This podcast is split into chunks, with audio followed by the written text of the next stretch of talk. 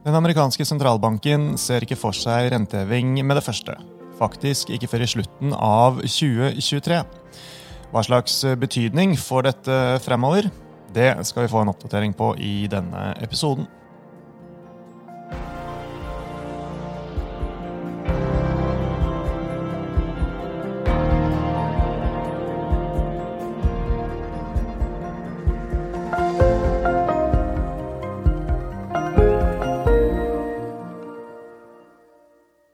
Velkommen til Utbytte, DNB-podkasten der vi forklarer hva som skjer i den globale økonomien og finansmarkedene. Jeg er Marius Brunhaugen fra DNB Markets, og med meg har jeg makroøkonom Knut Magnussen, som er vår ekspert på amerikansk økonomi. Hei, Knut. Hei, Marius. Det er ikke så lenge siden forrige podkast, men eh, nå har den amerikanske sentralbanken Fed vært i ilden. Det var det onsdag kveld. Da trenger vi en liten eh, oppdatering. Nå ble det ingen eh, renteheving eller et eh, kutt for den saks skyld, og det var helt som ventet. Men de indikerer at de ser for seg å fortsette med nullrenter enda lenger enn det de har sagt før. Nå snakker vi om ut 2023. Var det overraskende? Nei, det var egentlig ikke overraskende.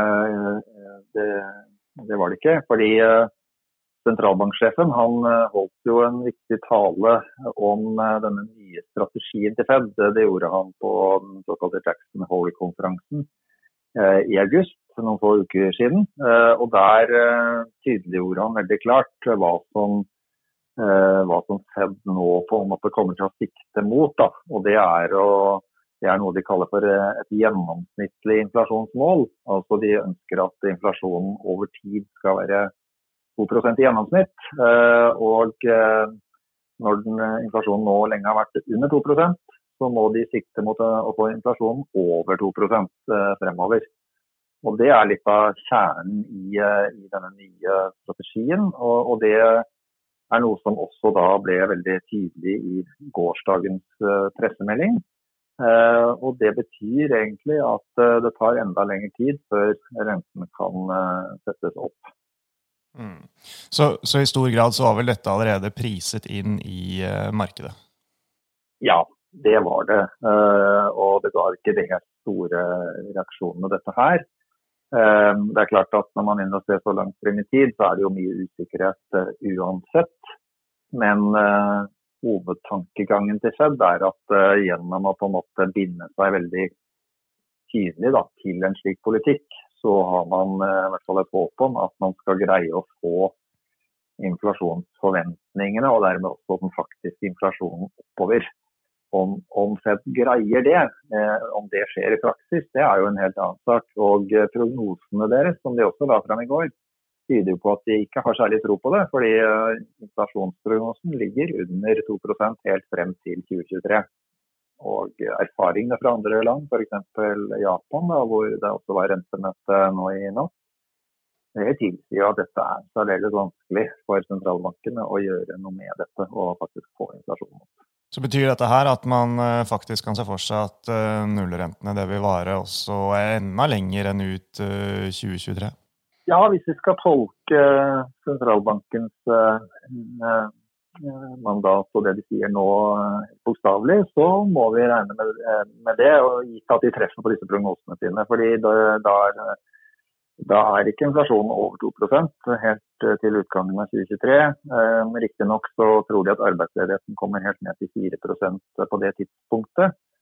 Men selv det er, er da ikke nok til at de skal agere med å sette rentene opp. Så ja, det er et veldig på en måte duete signal, dette her. da. Eh, det er signalet om at rentene vil bli liggende nær null i veldig lang tid fremover. Nå er det jo også sånn at Fed har et annet virkemiddel her, og det er å kjøpe verdipapirer. og Det gjør de jo i relativt stort monn nå. så de, de, holder ikke bare renten lav, men de kjøper verdipapirer. Sånn sett så presser de også de lange rentene ned. Eh, og Signalene her var at de kommer til å fortsette med det fremover, i den utstrekning som de har gjort til nå. Men det var, vel, det var vel noe forventninger om at de skulle øke obligasjonskjøpene sine, men, men, det kom vel ikke? Det kom ikke nå. og eh, Jeg tror de forventningene lå nok der litt fordi at Fed ved forrige korsvei i slutten av juli var mer bekymret. Da var de både bekymret for smitteutviklingen, som hadde vært veldig urovekkende gjennom juli, med veldig høye smittetall. Og så var de bekymret for at finanspolitikken skulle bli for lite positiv fremover, fordi denne ekstraordinære arbeidsledighetstrygden den gikk jo ut helt til slutten av juli. Men nå har man jo fått da en halvannet måned til med informasjon. og Det vi har sett nå, er jo at smittetallene har gått vesentlig ned igjen og er på en klar nedadgående trend. Så det har blitt mer positivt i denne perioden. Og i tillegg så har økonomien greid seg rimelig bra da, uh, gjennom august, til tross for lavere arbeidsledighetstrygd. Så så her har det på en måte gått bedre enn det Fed så for seg eh, i sommer. Og dermed så, så de nok heller ikke noe grunnlag nå for å eh, si, øke stimulansene her og nå. Men som Powell sa på pressekonferansen, så det de gjør nå i disse markedene ved å kjøpe så mye verdipapirer, det innebærer allerede en betydelig stimulans. Altså det er på linje med det de holdt på med disse kvantitative lettelsene etter finanskrisen. Så selv om det er mye mindre kjøp nå enn det var i våres, så er det fortsatt veldig store stimulanser gjennom verdipapirkjøp eh, i det som Fed holder med. Mm. Så de er med andre ord fortsatt veldig tydelige på at eh, de vil gjøre 'whatever it takes', som de sier. Altså alt som eh, kreves. Og ja, han minnet vel om ja. under uh, pressekonferansen Powell at uh, nedsiderisikoen uh, den er der, og at det er en lang vei å gå til en kall det sunn normalsituasjon.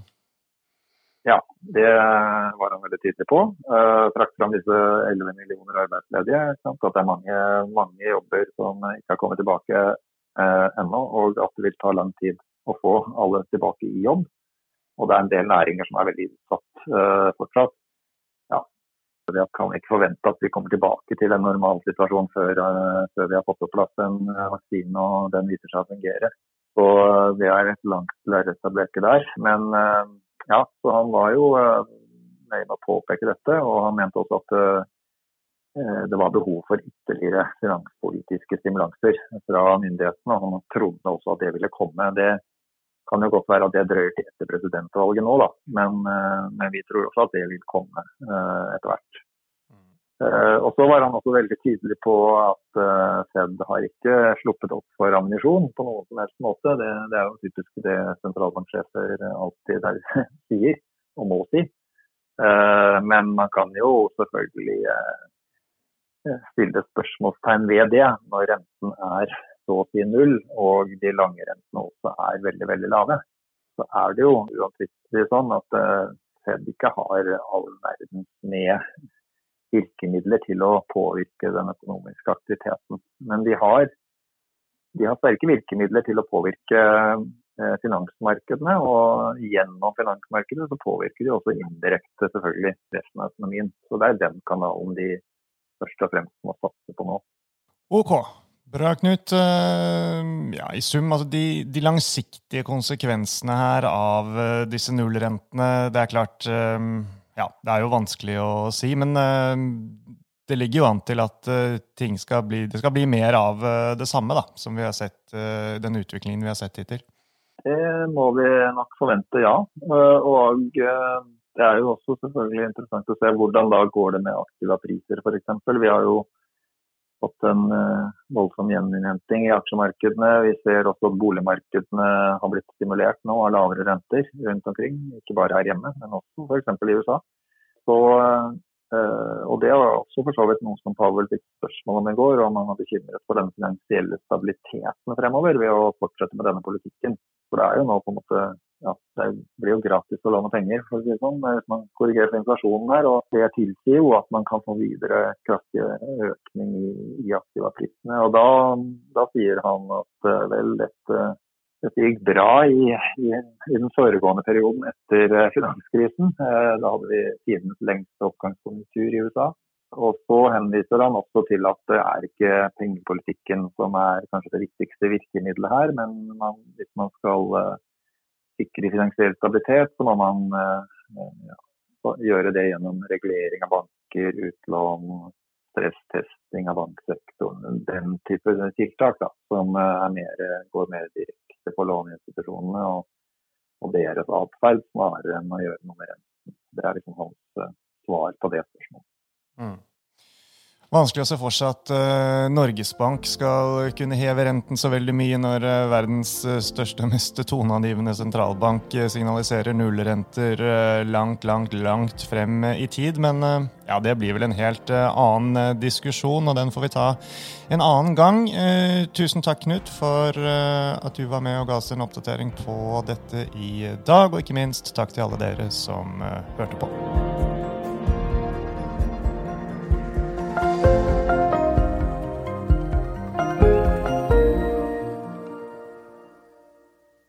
Denne podkasten og dets innhold skal anses som markedsføringsmateriell fra DNB, og må ikke oppfattes som investeringsanbefaling eller som investeringsanalyse. Innholdet skal heller ikke anses for å være investeringsrådgivning tilpasset den enkelte kundes behov. Informasjonen som gis i podkasten er kun ment som generell spareveiledning, og er ikke ment å utgjøre juridisk, finansiell, kommersiell, skattemessig eller regnskapsmessig rådgivning. Innholdet i sendingen er ikke gjennomgått eller godkjent av DNB Markets avdeling for analyse. Alle uttalelser reflekterer DNBs vurderinger på tidspunktet for den aktuelle sendingen, og kan i etterkant endres uten nærmere beskjed. DNB er ikke ansvarlig for hvordan informasjonen i podkasten benyttes eller tolkes. Informasjonen som henviser til historisk avkastning i finansielle instrumenter, en finansiell indeks eller prognoser, gir ingen garanti for fremtidig avkastning. DNB gjør oppmerksom på at enhver investering i et finansielt instrument er forbundet med risiko for økonomisk tap. Finansielle instrumenter kan både øke og minske verdi, slik at avkastning kan bli negativ som følge av kursfall. DNB tar intet ansvar for direkte eller indirekte tap og kostnader som måtte oppstå ved bruk av den informasjonen som gis i podkasten.